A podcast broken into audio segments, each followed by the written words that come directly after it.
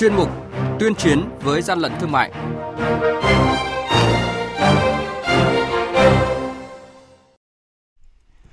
Thưa quý vị và các bạn, Quản lý thị trường Quảng Bình vừa phát hiện tạm giữ lô hàng may mặc đã qua sử dụng với số lượng lớn. Tại Lạng Sơn thu giữ gần 1.200 bánh ngọt, nhân trứng và bánh dẻo nhập lậu từ Trung Quốc.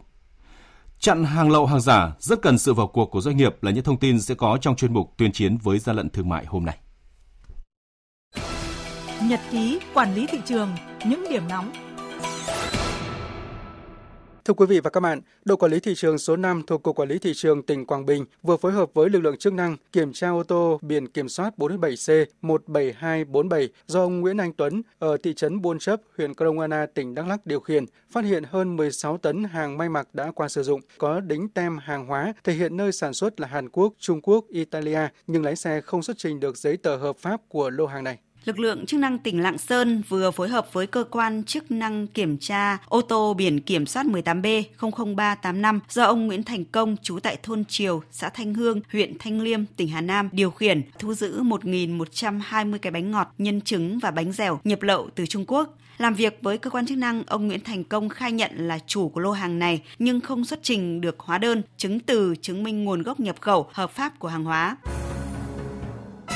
Hàng nhái, hàng giả, hậu quả khôn lường.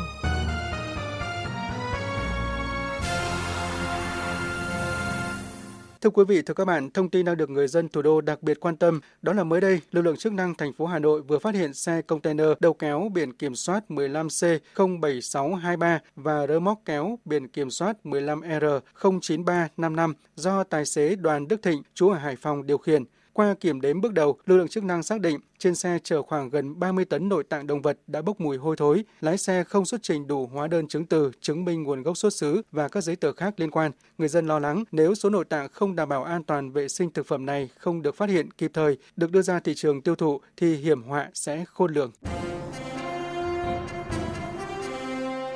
Quý vị và các bạn đang nghe chuyên mục Tuyên chiến với gian lận thương mại. Hãy nhớ số điện thoại đường dây nóng của chuyên mục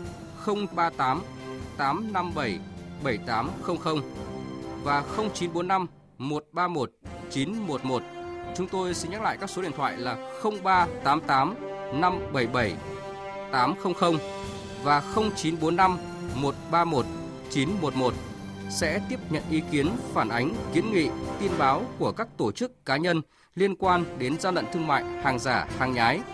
Tuyên chiến với gian lận thương mại phát sóng trong thời sự đồng hành sáng thứ ba, thứ năm và thứ sáu hàng tuần. Thưa quý vị và các bạn, thời gian qua mặc dù các lực lượng chức năng đã liên tục kiểm tra, kiểm soát nhưng vẫn có một lượng lớn hàng giả, hàng nhái qua mặt các cơ quan chức năng trà trộn và được bày bán trên thị trường. Rất cần sự vào cuộc của doanh nghiệp để ngăn chặn hàng gian, hàng giả từ cửa khẩu biên giới tràn vào thị trường nội địa. Báo cáo sơ kết 6 tháng đầu năm của Văn phòng Thường trực Ban Chỉ đạo 389 quốc gia diễn ra mới đây đã nêu rõ, trong đấu tranh phòng chống hàng giả, bên cạnh nhiều doanh nghiệp đã có sự phối hợp thường xuyên và chặt chẽ với các cơ quan quản lý nhà nước, thì còn nhiều doanh nghiệp chưa tích cực trong việc bảo vệ tài sản trí tuệ của mình. Một số doanh nghiệp bị làm giả lại thờ ơ, né tránh, chưa hợp tác với lực lượng chức năng, gây nhiều khó khăn cho kiểm tra xử lý vi phạm nhằm ngăn chặn hàng lậu, hàng giả, hàng nhái từ cửa khẩu biên giới, ông Âu Anh Tuấn, quyền Cục trưởng Cục Giám sát Quản lý về Hải quan, Tổng cục Hải quan cho biết. Một mặt là thu thập, kiểm tra, đánh giá các hoạt động sản xuất kinh doanh, các thông tin liên quan đến doanh nghiệp, đặc biệt là quá trình sản xuất của doanh nghiệp để xem là hàng hóa gia công sản xuất như thế nào, doanh nghiệp có ghi thông tin trung thực như khi khai báo hải quan không.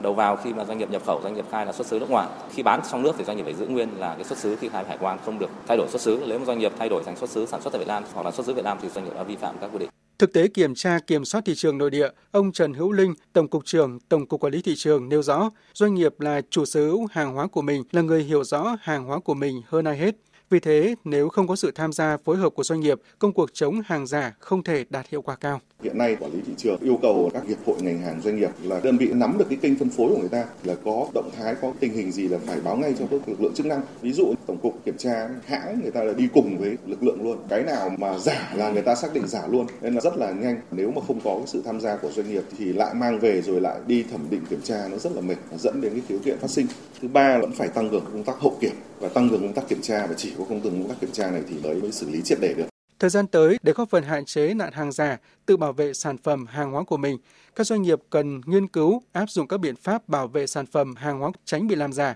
Đặc biệt, tổ chức phương thức quản lý để ngăn chặn hàng giả, hàng kém chất lượng lọt vào hệ thống phân phối sản phẩm, hàng hóa do mình sản xuất kinh doanh, đồng thời phối hợp chặt chẽ với các cơ quan chức năng trong việc chống hàng giả.